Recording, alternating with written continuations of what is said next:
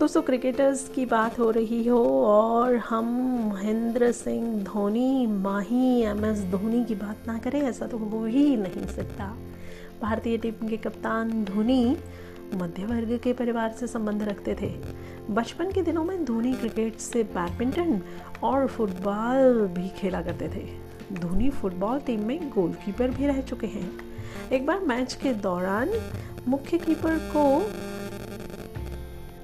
लग जाने के कारण ग्लव्स पहनने वाले धोनी आज विश्व के सबसे पहले और सफल विकेट कीपर बल्लेबाज के रूप में माने जाते हैं। घर का बड़ा बेटा होने के नाते घर की सारी ज़िम्मेदारी निभाते हुए धोनी ने जब काम करना शुरू किया और रेलवे में टिकट चेकर के रूप में भी उन्होंने काम किया और रेलवे की टीम से खेल क्रिकेट खेलने लगे।